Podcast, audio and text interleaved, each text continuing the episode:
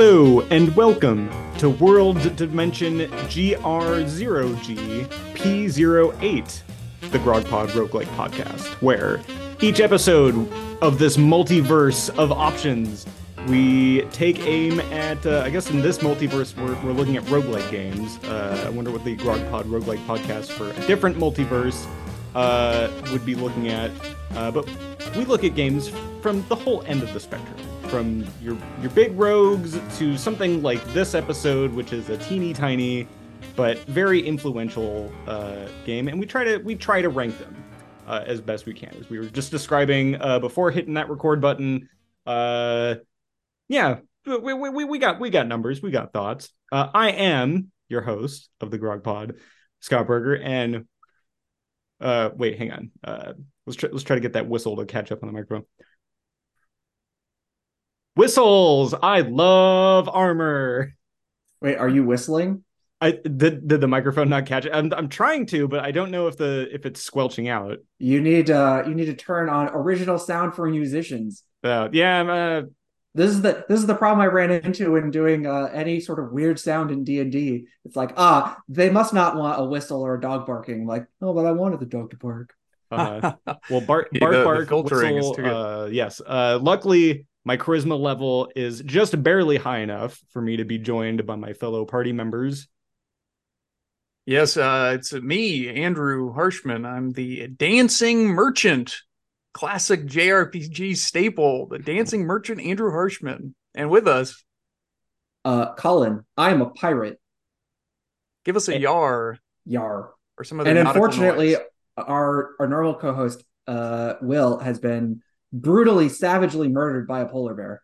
Um, so Will Well, be joining us tonight. He he got caught by the darkness. Uh, oh, oh, that's true. He did get. being actuarial uh on-site uh i don't know what like can you call it an event like it just sounds like the most boring thing on earth uh, quarterly reviews with a yeah. mandatory fun dinner afterwards. was it like a, a like a monthly like a monthly business review or, or I, don't think know they fly people in it from everywhere quarterly and Yeah. like read slides to each other.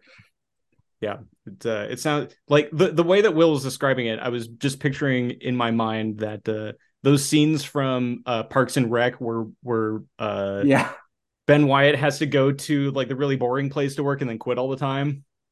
It's it's like that. Yeah. Well, this week we're looking at a very straightforward air quotes and linear straight air quotes uh game One Way Heroics. This is a game that was released on anybody anybody you guessed it Steam? Pl- Playism November November 29th, What? 2013. And those facial expressions I think are probably justified. Uh, it was released on Steam the following year in 2014 and Nintendo Switch in 2020. Uh Playism, let's let's talk a little bit about Playism. This is not only I think it's a it's a game publisher, but it's also from what I can I can parse of its madness, like a web um web version of Steam for largely uh Japanese games. Hmm. ah, They're they have published some games of note that I was I kept thinking to myself, okay, it's like I, I know I've heard Playism before somewhere. Uh, you might remember them from the games Bright Memory and Bright Memory Infinite. Might remember them from the uh, VA11HALLA Valhalla Cyberpunk Bartender action game. Uh, for sure, stay tuned games. Uh, we mentioned, I think last time, World of Horror. And I don't know how to pronounce this one, but G N O S I A Gnosia? Gnosia? Probably Gnosia. Probably like Gnosia. Gnosis. Gnosis. but I remember them most fondly for uh their string of weird uh seafood based fighting games uh including Ace of Seafood, Fight Crab and uh, coming coming soon Fight Crab 2 oh, okay. ah. I've heard and of Fight. Crab. and and Neo Aquarium King of Crustaceans. good name, good name. in Wow, the- it's a whole genre, a whole Yeah. subgenre of fighting games. That's outstanding. uh, kind of a missed opportunity for them not to to pick up and publish uh, a game that's kind of taking like the roguelike scene this year by storm, Crab Champions. Yar. Uh, but yeah, another stay tuned uh, for sure and a half. Uh, this game, I'm gonna round this game up to being a solo dev effort by uh, the developer named Smoking Wolf. Uh, as you can imagine, a uh, Japanese based uh, solo dev who had developed, um, I think it's called the Wolf RPG Editor, which is it's like a a platform that you can use to build like your own um, like JRPGs on top of.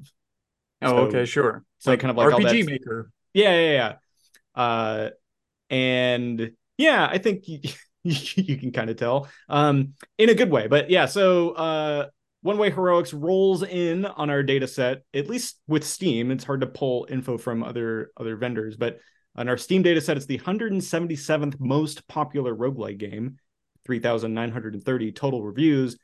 Um, Andrew, your character's ghost has just encountered a new player on this World Gen seed. What's the one sentence description they're going to share of this game? Well, this game is a JRPG that has been really sped up. The, the time scale has been cranked up in such a way that you are always moving right. You are are moving forward. You're in fact being chased by the, the the screen, which will which will kill you.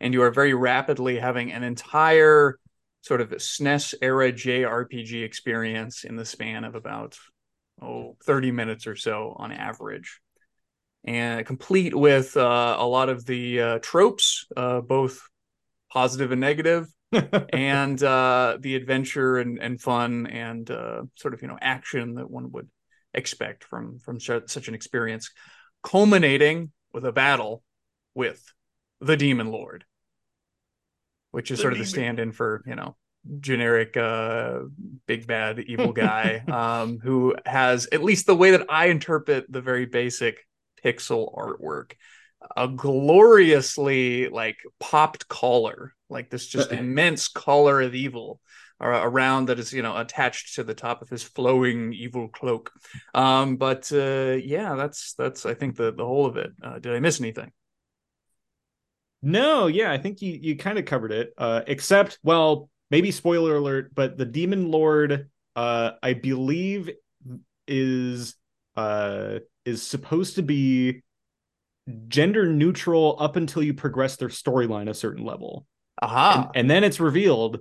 Well, I don't know if we want to get into spoilers just big yet, bad evil person excuse yes me. indeed uh indeed but uh but yeah maybe maybe we can kick off uh the fact that you know this is this is our first jrpg styled roguelike game and up until this point we've been kind of uh aligned more with western style rpgs from the d&d universe right i feel like this is this is kind of our first foray into the non D&D uh, RPG land, but still kind of em- embedding a lot of those sort of traditional roguelike uh, mechanics and and tropes and themes and stuff. So I guess maybe we'll finally around- we're, we're digging our way out we're clawing up through the giant heaping pile of Ameritrash role-playing Finally. game garbage finally. and we can get to some some some games of quality uh, sorry as you were saying we should go around and do and do what Yeah. scott yeah, uh, around the horn. What are what are maybe our top uh, JRPGs that we have played, if any? Silence. take it away Um, colin because oh boy i just uh, i'm buffering here with the, the wealth of I mean, I. Final Fantasy X is my like true JRPG that I played all the way through and put many hours into. Uh, but my my true heart is um Ogre Battle 64. Uh, Oh. truly loved that game. I I don't know. I think it's a JRPG. I, Hmm. I'm pretty sure like you could Oh, call yeah. it that. It's definitely from Japan Mhm. and it's got like a weird it- it's got if this is a JRPG then that is a JRPG. It's got Sure. all of the tropes. It's got the weird the weird stuff. Mhm. You know, little little uh chibi slightly larger heads than they should uh figure guys running around doing stuff. A great game, great game. Very fun. Andrew, it Uh, seemed like you were you you had a, a list ready to go. Oh, absolutely. Uh, so I am, yeah, like kind of a poser in this regard. Like I have respect for JRPGs, but they've never really been, just for my personal taste, really my cup of tea. And of course, you know, Mhm. any kind of reviewing and whatnot, it's all very subjective. Games, game quality, very subjective, et cetera, et cetera. You know, stuff that we're saying here, uh, stuff I'm saying is just my opinion. Um, so to that end, like uh, to try to steal some valor, I do own a copy of Final Fantasy One, which is signed by Mr. Sakaguchi himself. Oh, Uh, that was a line well worth waiting in at PAX West. Uh, let me tell you. Um, uh, so that's uh, so I got that. Uh, have I ever played that game? Uh, I've watched it be played. I watched a friend of mine play it. Uh, looked pretty neat. Um, in turn, my my I guess first and most in depth, I guess JRPG experience was probably with like one of the original Pokemon games, like Pokemon Red. hmm, Um, interesting. that was a a formative experience as it was, I think, for many people, um, because uh, it's uh, well, actually, you know, what? maybe I need to. I'm gonna have to need to immediately amend this, but I guess it's a JRPG experience that sticks out in my head a lot because Uh-huh. wow, you know, it's a Game Boy game. It was the most involved and like well formed and like the game, a handheld game with such depth that I was really blown away at the time. But I guess previous to that, I did inherit, not inherit because they died, but because um, my cousins got sick of their NES. I got their NES and their, this huge collection of games, which included maybe Dragon Quest, I want to say, one of the Mm. Dragon Quest Oh. games. Dragon Quest Monsters was a great game too. that Um, was a weird experience because like I would not bother making a new save. I just would load up their saves and just kind of run around, like not really know what I was doing, just kind of running around and and and not uh, making much progress, but having some fun.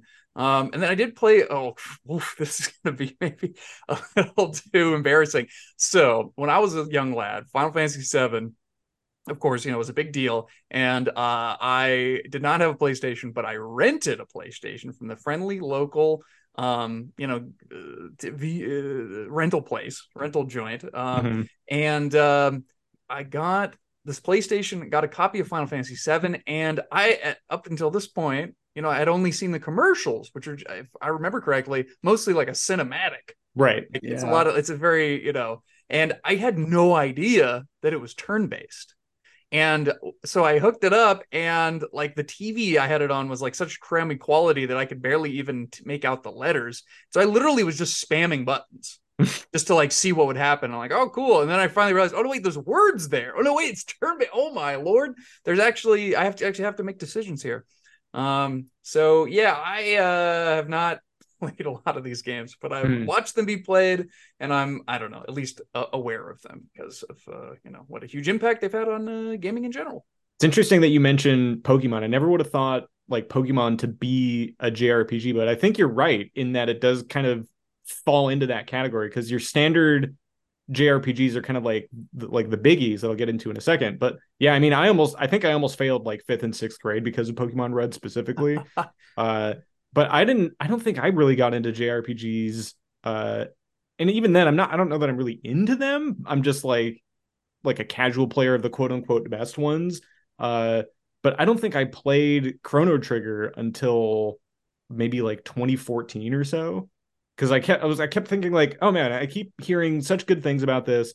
I'm so far away from my gaming computer. I'll boot it up on this laptop in an emulator, and then like like 28 hours later, I just I blinked and I'm like, oh my god, I haven't eaten for days. Um, and then also, oh, what was the other one? Is is I can never can never remember if it's Final Fantasy four or Final Fantasy six, the one with like they're they're all sprites. It hasn't moved. Well, was it on the PlayStation one? Anyway, uh, two worlds. You know, you kind of start off with like mechs and stuff. Uh, that one was super It great. sounds like four. Yeah. Uh, I feel like we've gotten real derailed onto the uh, JRPG.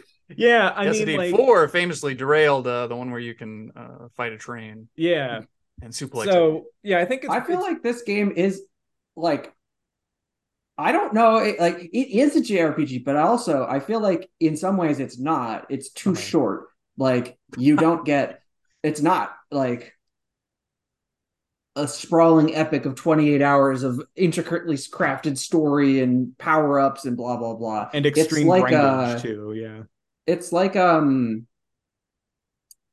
it's like the difference between a castle and like a castle in a snow globe. Like both cool and but one is like a delightful cute miniature version of it. Right. Like it's not a it's not actually a castle though.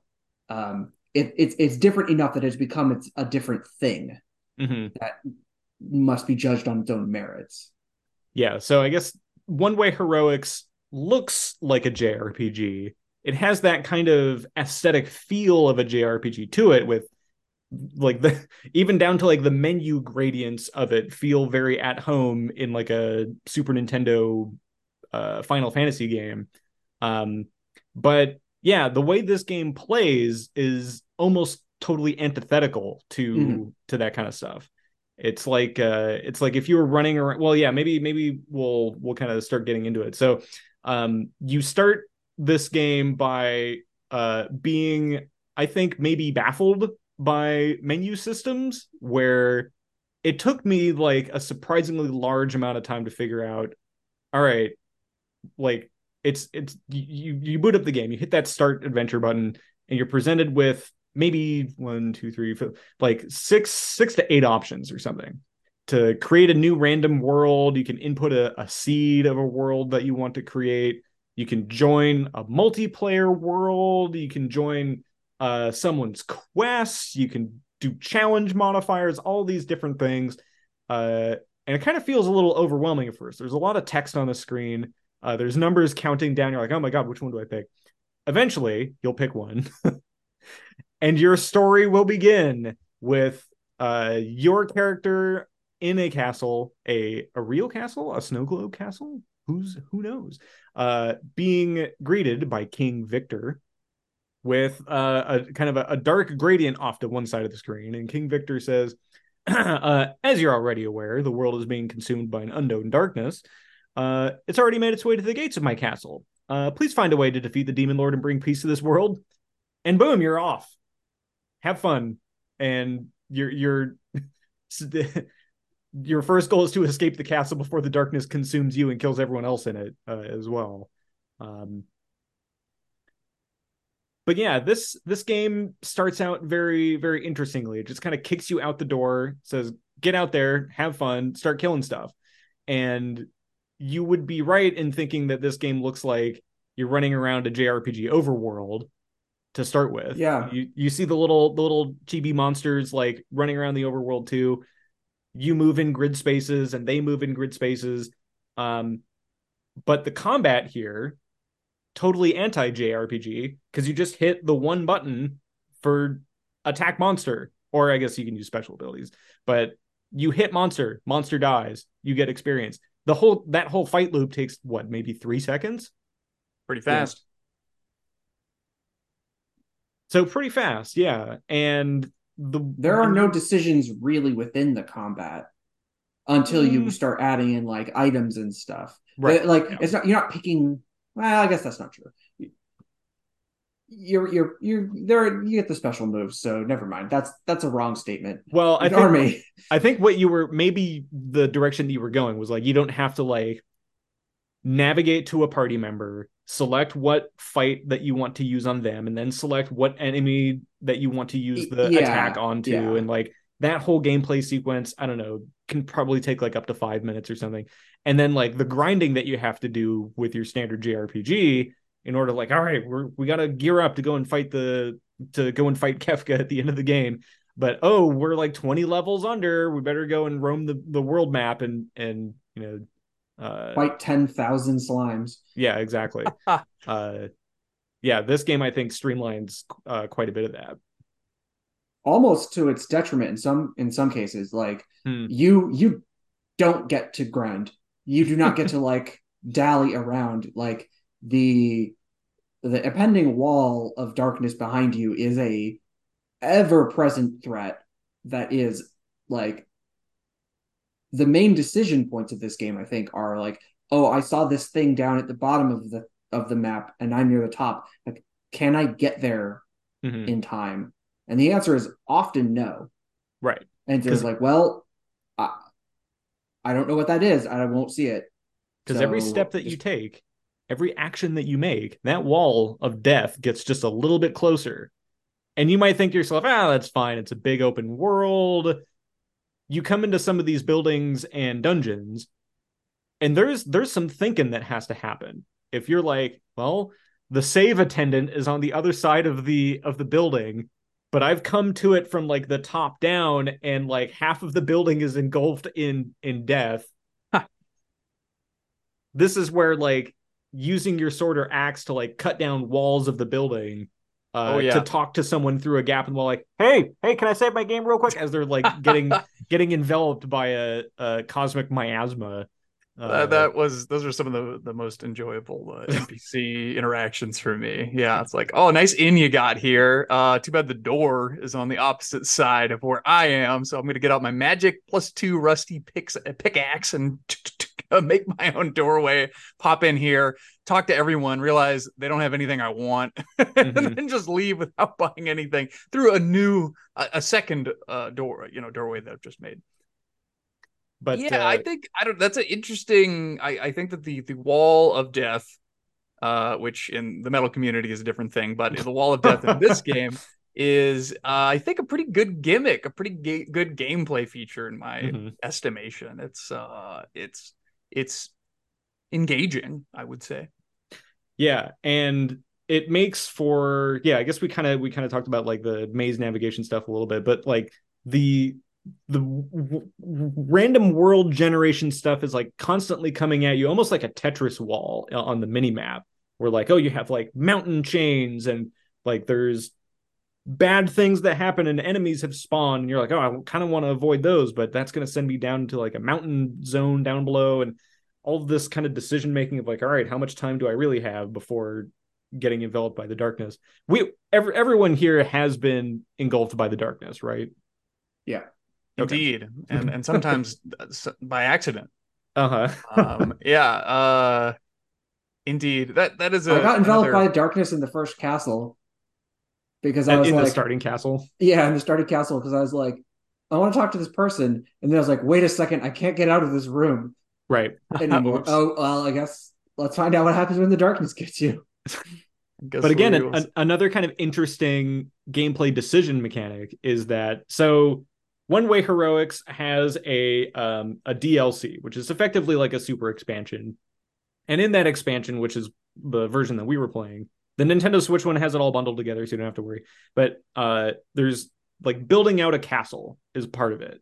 And you can add like wings to the castle and all that good stuff and put like npc residents that will give you good starting equipment or send you or uh, allow you to embark on quests and things like that.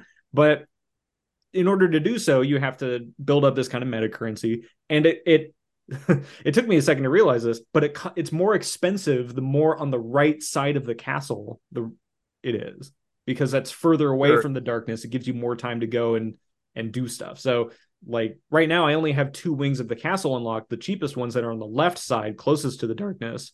So I I have to make a decision whether if I want to go and get this um like stamina upgrade plant or embark on the quest to free the force knight souls or something.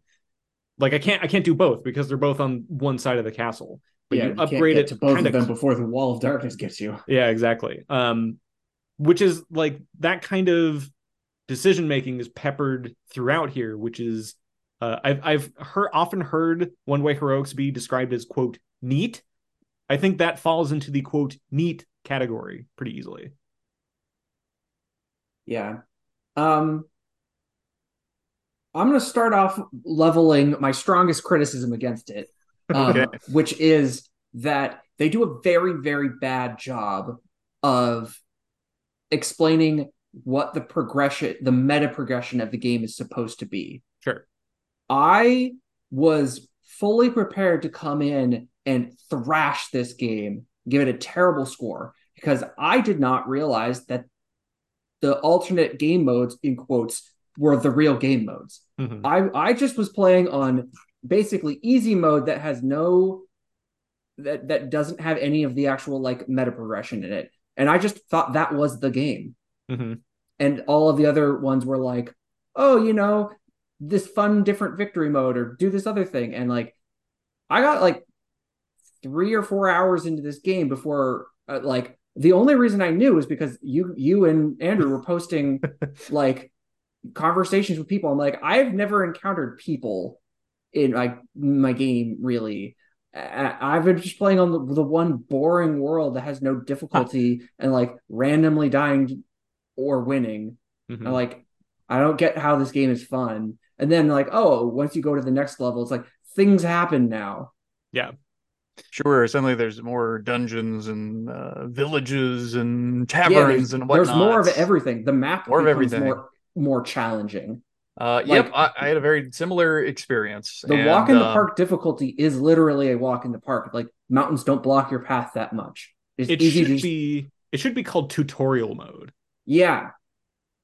And I guess Here, now here. looking back, oh, oh, walk in the park, it maybe should have been a hint, but Like- the way that they describe it is uh like I literally thought that the the second level of difficulty, like the normal standard mode, was just like, oh, it's just the same game, but the demon lord appears randomly, Mhm. and, and like that's when you fight him. Yeah, part of the description, I think, is um, like for those who want a special challenge or something. It's like, and it Yeah. should say, like, for those of you who, who want to actually play one way heroics, like, select this.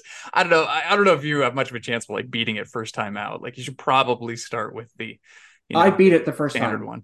You did okay. on Walk in Right on. Park. Well played. Yeah. I don't or know. maybe I lost. I lost like really soon, and I beat it on the second try. Yeah. but like it was, it's not that hard. And then I then I couldn't beat it on the other character, and I couldn't beat it with like the hunter or whatever. But yeah, I was like, I don't get this game. It's like the walk in the park difficulty is like halfway between too easy and then randomly like you don't get as much stuff. Mhm. so like you can't make as many decisions. And so like when you get screwed over you just lose. There's no there's no like way of mitigating things because you haven't gotten items and maybe also you're just not as far into the meta progression because you don't get stuff. You don't get like Mhm. people showing up in your world or whatever Yeah, it's like it's like they should have compressed that into maybe like I don't know half as long, give you more stuff, and like I and not make the afternoon stroll difficulty contingent on beating walk in the park, which I think I think that's how it works. Uh, where you have to beat walk in the park in order to unlock afternoon stroll. You beat afternoon stroll to unlock the grueling campaign. Uh, and then I think once you've done that, you can like you can beat the game three more times any which way you want with any of the crazy uh options that you have, including beating it on tutorial mode if you're really desperate. Um, which allows you to unlock like a certain NPC. You talk to that NPC, and that allows you to fight to like go to a special dimension to go and fight the true final boss of the game. But like very like you were saying, like very little of this is conveyed to you of like, hey, by the way, you're in like yeah spoilers i didn't know that there was another different boss.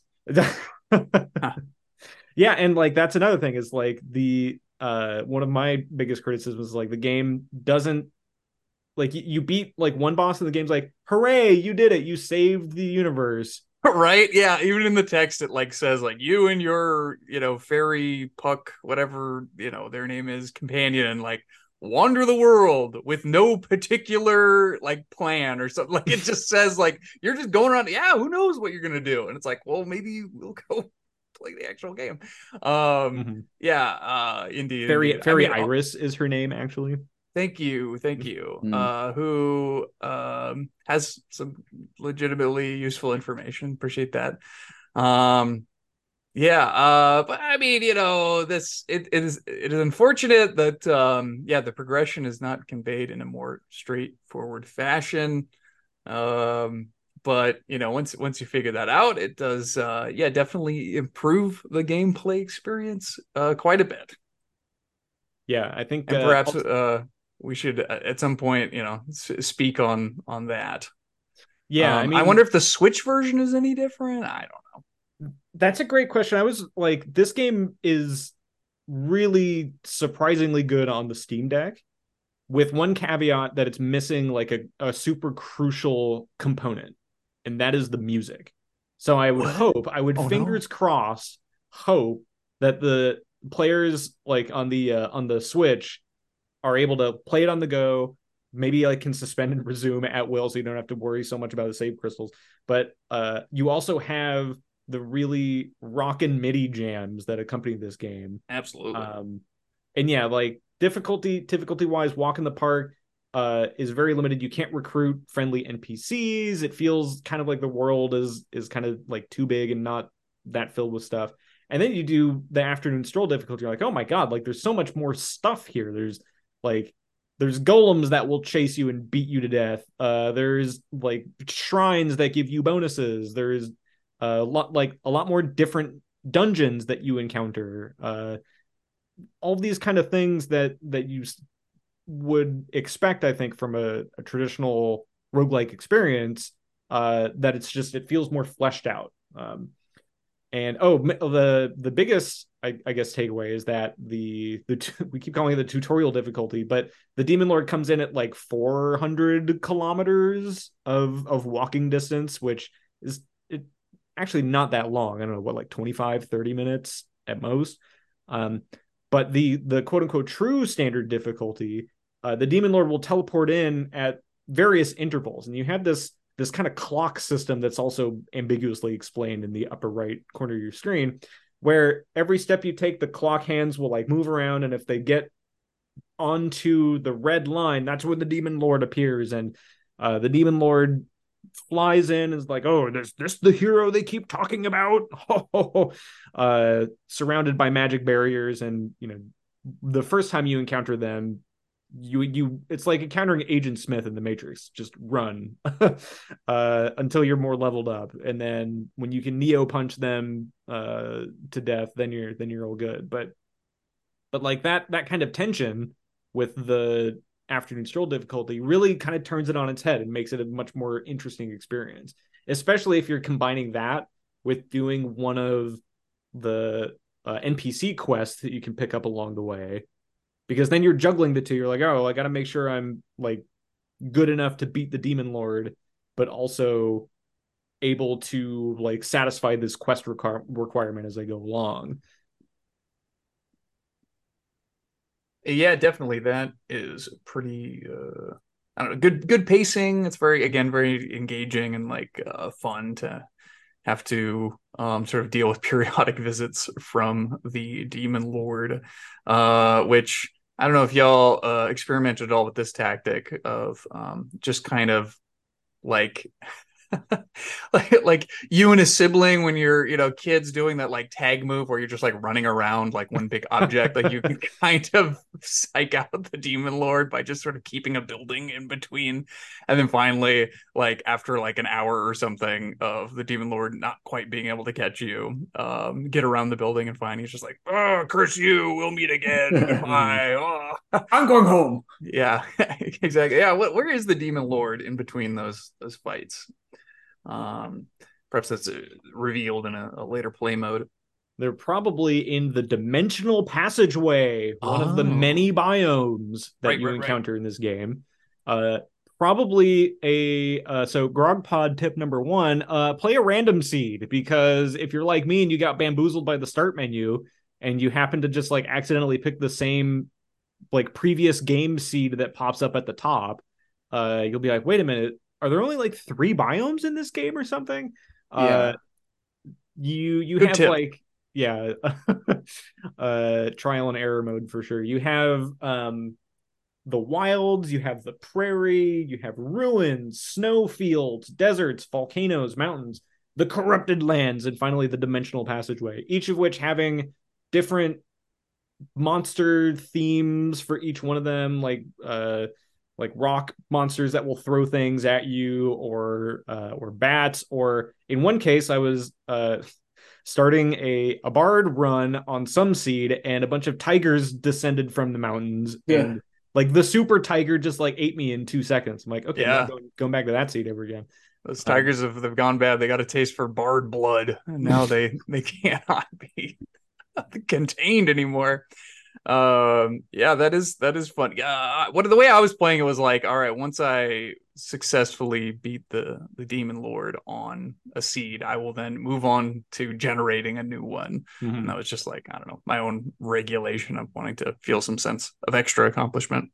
Um yeah there's a nice nice variety in the different uh you know tiles and monsters and stuff. And then there's like also like little modifiers that apply to equipment and npcs and monsters so like you know uh th- those tigers that you're referring to you know I, I can't think of an actual solid example but like you know there you could encounter a veteran tiger or Uh, a, I think- a a grizzly tiger or some, Uh, what have you I think one of them was like a like a fear tiger, and they have like Oh. this kind of like cloud around them, and like as they as they get closer, you're like, oh no, my character is feared, and it has like some some minor debuff associated with it. But again, like the combat is so fast here that like it's it's almost negligible. Where you're like, okay, yep, stab, stab, stab. All right, they're dead. Move on to the next one. Stab, stab, stab. Yeah, and Um, if you don't, if it's if it's not stab stab stab, then you're probably uh in for bad time because it's like, oh no, if you can't beat it in three or four hits, then you probably are should be running away Yeah, or or doing something else, using a special move or something. right that. using one of your abilities to either deal more damage or uh, figure out some way to delay that enemy and get away from it so i mean there's you know a, a fair amount of engaging decision making going on but not as much as you know maybe a, a full-fledged jrpg experience yeah. I mean, the, I, I was just playing on the Grog Pod World Seed just before this. Mm. And I was getting real excited pretty 'cause- good because I'm like, all right, I've got I've got a good like flow going here. I've got my hero class all kitted out. I've got the charisma points ready to go, ready to spend to recruit some NPCs should I need to.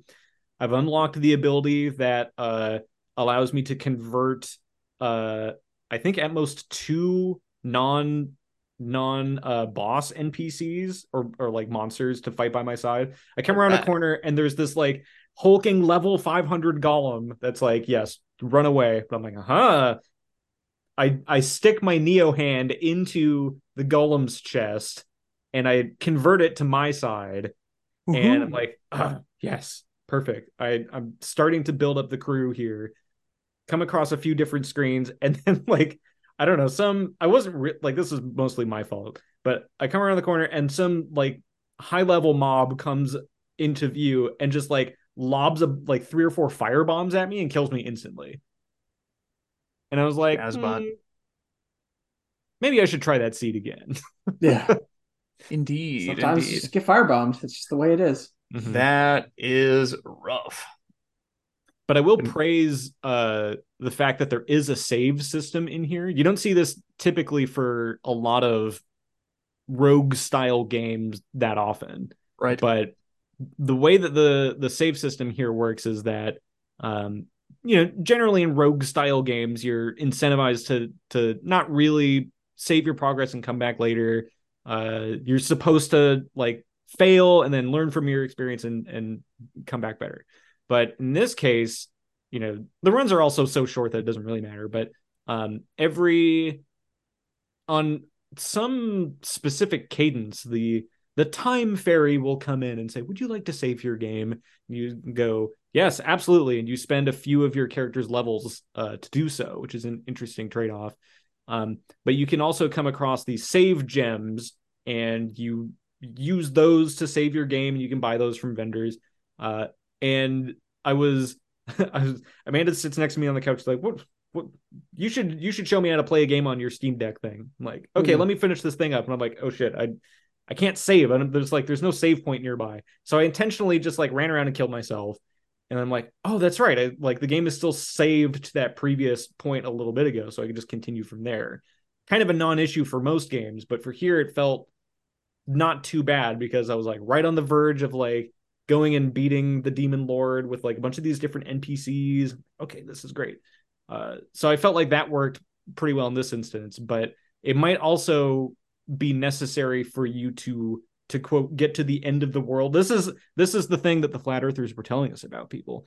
Uh if you are able to walk uh i think 2000 kilometers to the right What?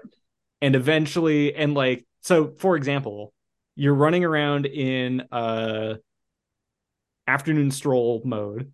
Mhm. You've befriended the demon lord, of course. Uh, so the demon lord is now on your side, and you're like, well, I don't have any any end boss to fight, right? Uh, uh, uh. You keep strolling all the way to the right. Eventually, the darkness will attack, and that's another kind of like hidden mini boss in this game that you can that you can fight. Um, there's ways to kind of trigger that ahead of time. That I think if you use like a holy weapon, uh, you can like throw the holy weapon into the darkness and start the boss fight there. But you might be super under equipped for it. Um, but like again, the game kind of gives you no indication that this is happening. Mhm. Uh, yeah now like the more you talk about this the more it feels like i didn't play like i i came in as being like oh i feel like i got you know i've done uh, most of the things that the game does and like i can yeah oh now you just you unlock more things you get little companions you play a little it's like I, I felt like i had gotten a good chunk of the game out. I was like oh no. Did i not even did I is there another next level of thing? Like oh yeah you still haven't started the real game.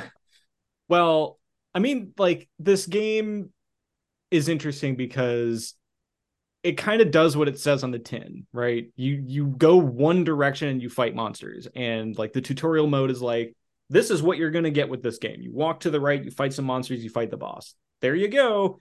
But yeah, there's no there's no hook of like, oh, you've defeated me this time, but you haven't defeated my master? Question mark, question mark, question mark. And you're like, "Oh, tell me more. Like, what is this other monster that I have to fight? Um, and there is stuff that like, yeah, in, in like the other difficulties, you can you can keep progressing, but it feels like I think Colin, from what you've experienced, is probably like a good 95% of the gameplay experience. yeah but even knowing that there's something more to accomplish hmm like drives uh, like just oh unlock all the characters is i'm not i'm not generally a completionist in my games. Like i don't i'm not like i can play a game and be satisfied not having unlocked every character. Hmm like oh yeah i haven't unlocked the wizard. Like eh whatever. Like i know what a wizard will do. It'll be like a, a you know you'll just yeah, it'd be different but not like different enough that it's a different game. Sure. but go 2000 like that I, I thought the game was like oh you know you're done between 400 and maybe 500 if you're like really running for a ways. Mhm. like that's four times further than i thought the end of the game was. Yeah, which is like okay so this is a this is a, a thing that i should be trying to do. Yeah. like oh that's interesting. That's like a i hadn't even really thought of that as a as a something a, a goal you might try to accomplish yeah, the Force Knights need to bless the people who maintain the One Way Heroics wiki because there's no way I think I would have ever found out about that if it wasn't for my deep scouring for 14 pages of research for for this week's episode. i have tried really hard not to look at the wikis for all the games we're playing I like I have a tendency like if I if I, I I'm I'm a I'm all or nothing. I can't I, I can't restrain myself. Once I start looking at the wiki, I'll look at all of the things and Right. I'll spoil everything for me. So yeah, if it's any consolation, the wiki is a little uh, hard to navigate. I think so. You might not be spoiled on as many things as you think. Actually, it's probably fine. There's worse wikis out there. Well, Yeah. certainly certainly you know taps into a uh, conversation that could be its maybe its own episode. Like, how do you? How does like needing to rely on a game's wiki factor into like the overall quality of the game? Yeah, And uh, I mean, fortunately, we're living in an age where a lot of this information is readily available and can kind of shore up and make up for some of the shortcomings in like you know UI and um uh conveyance of information to the player. So like that's nice, but ideally, you know, one would be able to play any game uh that's decent you know if if they were stranded on a desert island without access to wikis a wikiless desert island. Yeah. uh what a what a terrible place that would be. Um yeah that's uh that's interesting. Uh the, the 2000 kilometer mark huh? That's uh that's pretty nifty. That's cool. That reminds me of like SkiFree and like the yeti shows up and eats you. But in this case the actual like game mechanic of the wall comes and attacks you. Uh good stuff good stuff and I guess to some extent, the the 2000 kilometer marker might be kind of justified to advance some like uh, recruitable NPCs storylines because Oh, I think uh like I got super excited because I had two of them in my party. I was like, okay, great. Like I think I have to have them in my party at the end of, if I beat the final boss, the Demon Lord final boss, uh in order to get unlock their special uh epilogue uh sequences and and get those juicy Steam achievements that we're all so addicted to. Um, but I don't think I got them because you have to chat with them three times. In which, and what that means is like, uh, uh, your your helpful fairy bud will say, "Hey, I think your your friend wants to talk. You should go talk to them." Menu, navigate, navigate. Talk to uh, Panty the Merc, let's say, uh, and you'll have a conversation with said fellow uh, or one of your other NPC friends, uh, and they'll you know it'll advance their character motivations and and things like that, and you'll learn a little bit more about them. And also time. The wall Yes. will advance every time you talk to them. Whoa. So That's also true. you do have to spend a little bit of time. And so you're not there are some disincentives to talk and do that. And once you've talked to them, only Well, then. Yeah.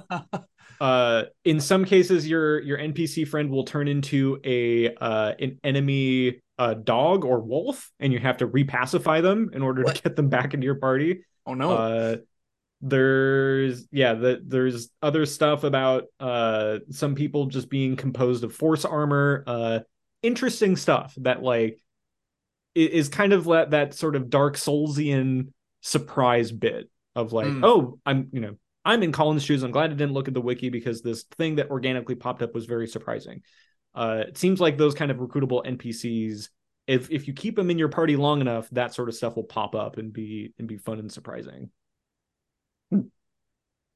That is neat to hear. I definitely did not encounter any of that and did not get that far in the game. I played for approximately eight hours. Um, and uh, yeah, it's I mean, hearing hearing these things certainly does uh, to some extent incentivize me to play more of the game.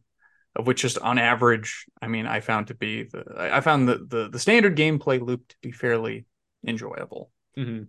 Um, I think another like meta gamey thing about this that is sort of hinted at, but I don't think is explicitly spelled out mhm. is like you should you should go to different seeds and like farm well farm in the sense of like if you find good gear dump it into your uh what's it called? The dimensional vault. Yes. you put it in the vault and then you can pull that stuff out on other seeds. And it's it's it's not like you can pull it out every time. You can only pull it out once and use it for that run which is another kind of interesting trade-off. But you know you're running you're in a, a run you come across some holy weapon or some you know boss level weapon you're like oh this is great i've just beaten the game though. I guess maybe i should store this in my dimensional vault and then if i'm going to be doing a run later and i want to fight the the dragon on the other side of the darkness oh it's a good thing I stored that holy weapon in my vault. So there's kind of like this other metagame aspect of less less so of like the jrpg style farming of like oh i gotta grind my character up but more of like oh someone on the steam forums found this seed where this really like dope weapon is super early in the game type, type, type, put Mhm. seed in, go to that place, get the weapon stored in the vault, and then you have it to fight the boss later. Ooh, Yeah. I, I hadn't thought of doing that. I, I was consistently transferring like this one sword that I had like in between my runs. And unfortunately, I was not keeping an eye on the durability level. And so my epic, awesome flaming sword like Oh, no. shattered into pieces um, at some point while I was like, I don't know, fighting a wild dog or something. So that was unfortunate. But yeah, that was a very a very useful feature to be able to uh, transfer your gear in between um, in between runs uh very helpful uh pretty pretty useful piece of meta progression for sure How long did it take everyone to find where that durability meter was?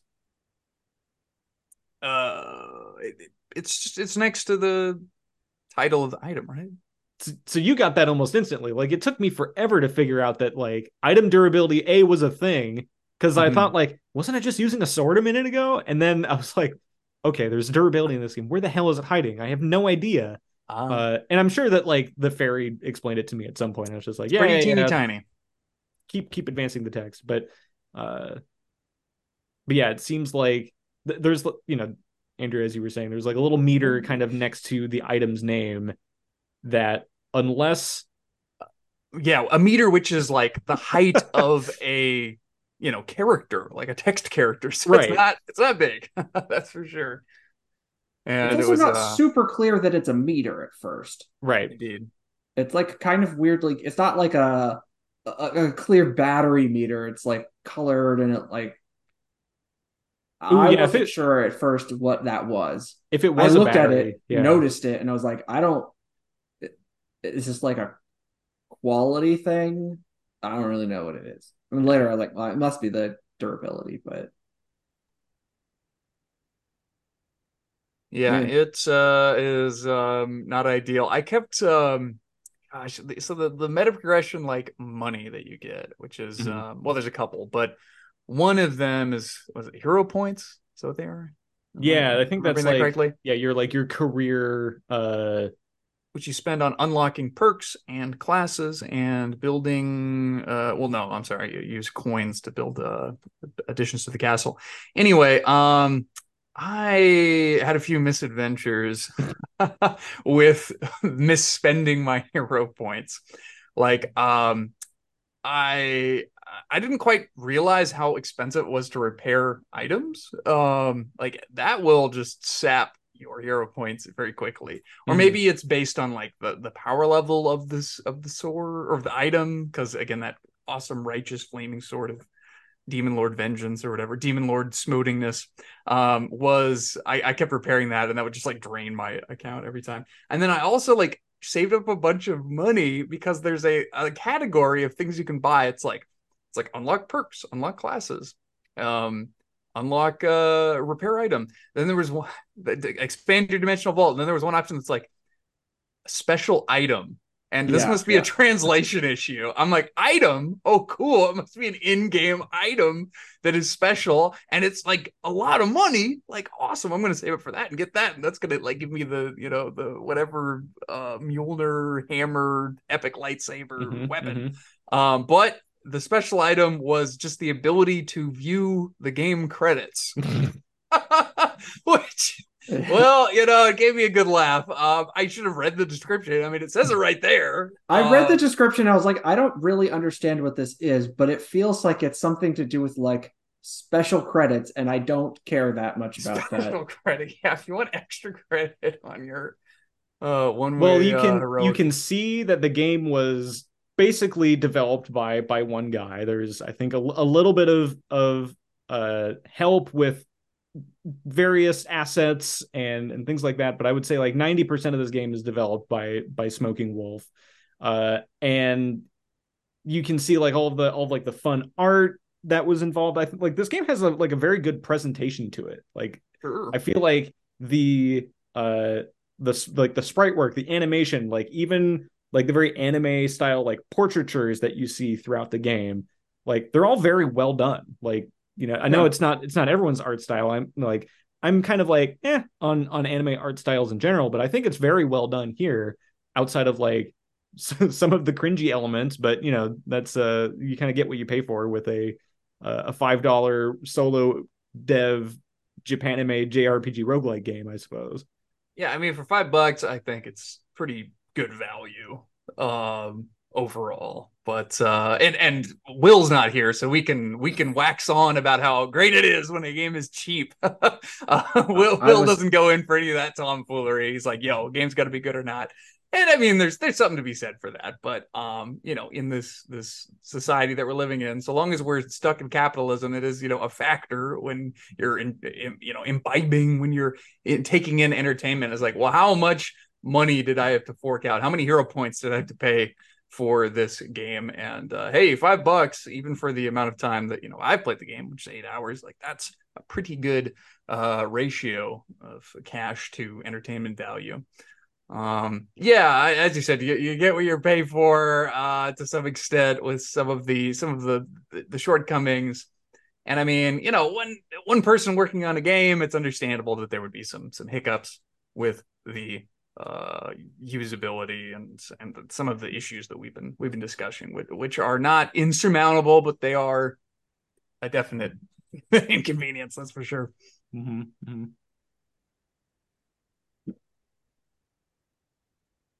Yeah, I think like maybe maybe one of the last points I'll I'll bring up is like this game I think has kind of like a bamboozling UI at first, but once you get it, it's like okay like everything is here that i need it to do. And it's not it's not a an insignificant challenge to kind of balance all those aspects.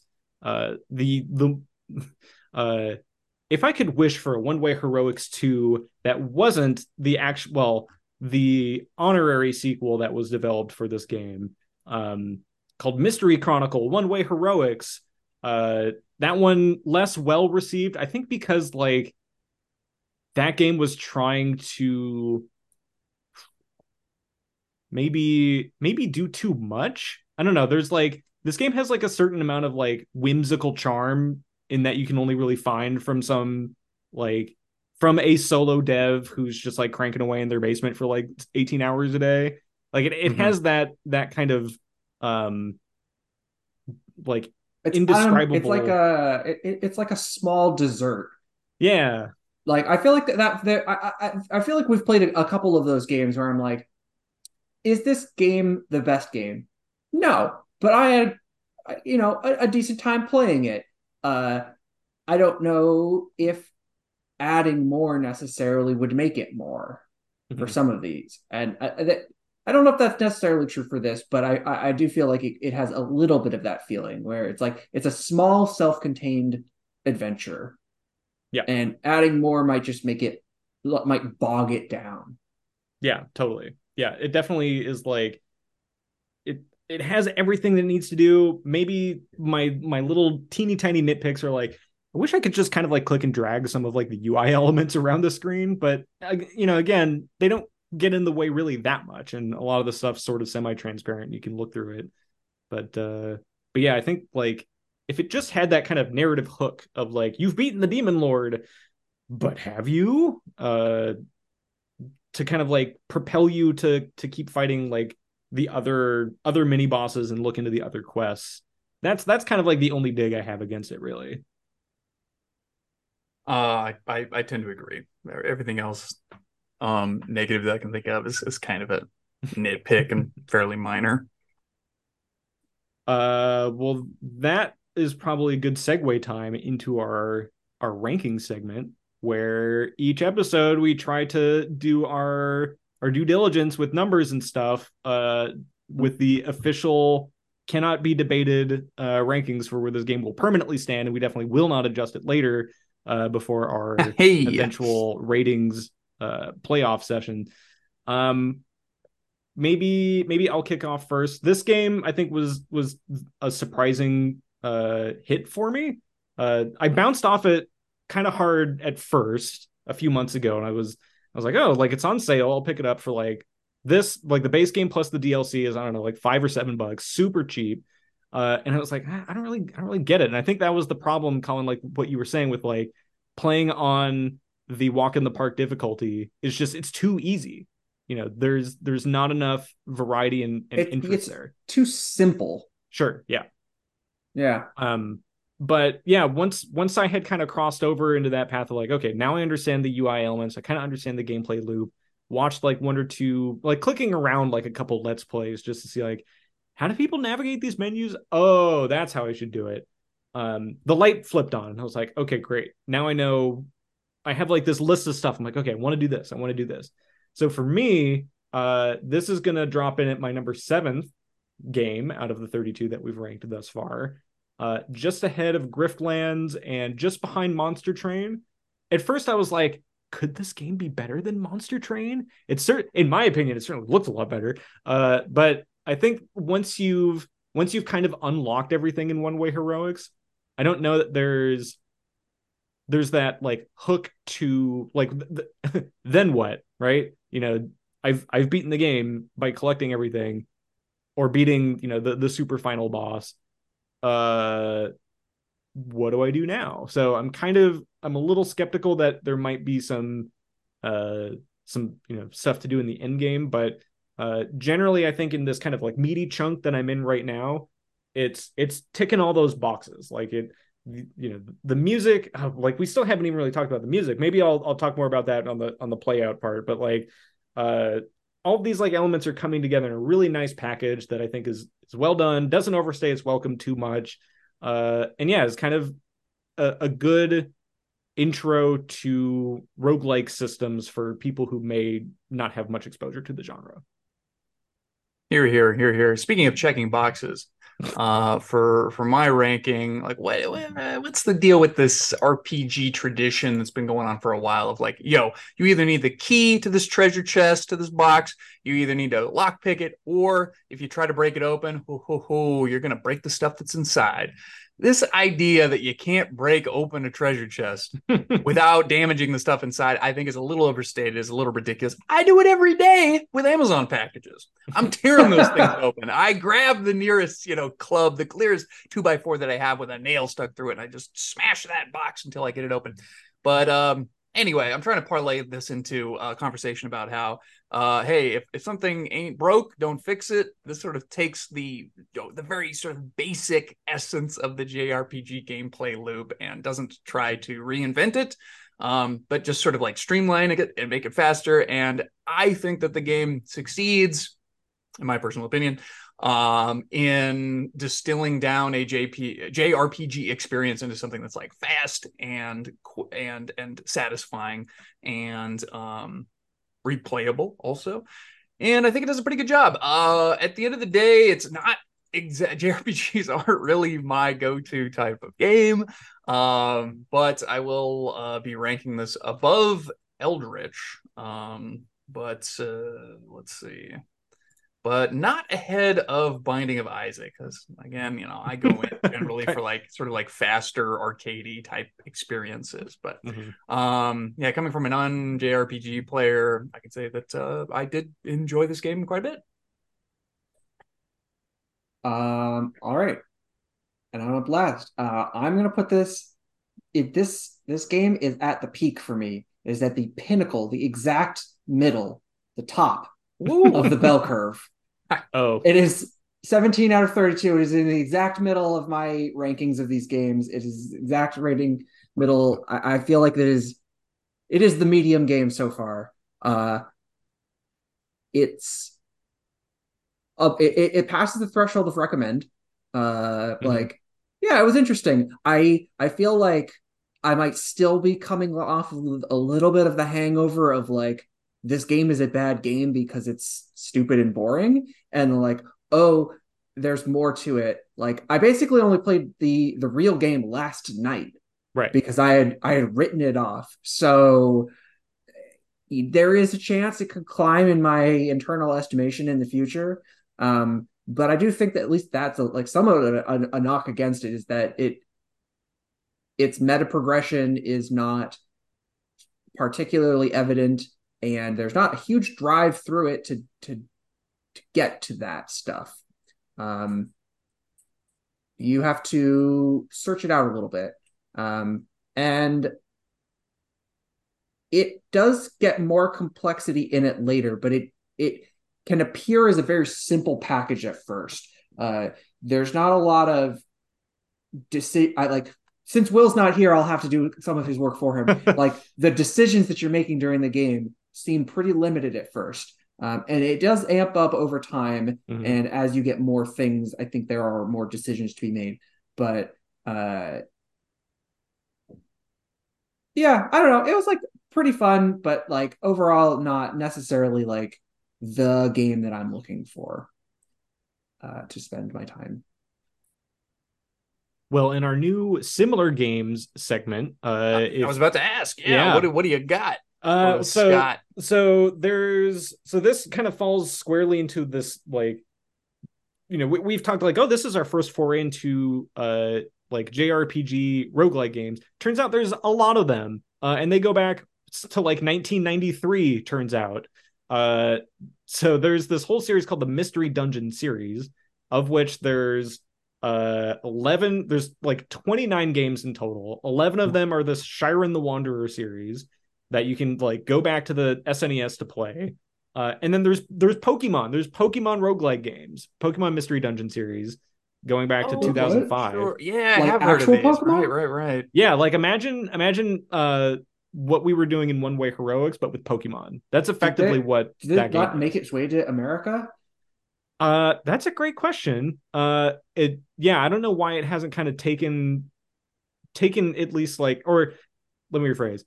I guess I don't really know why it hasn't kind of climbed onto our radar, but we're old men and you know, we we uh maybe aren't the target audience for it. And I don't know if it's like Switch exclusive or things like that.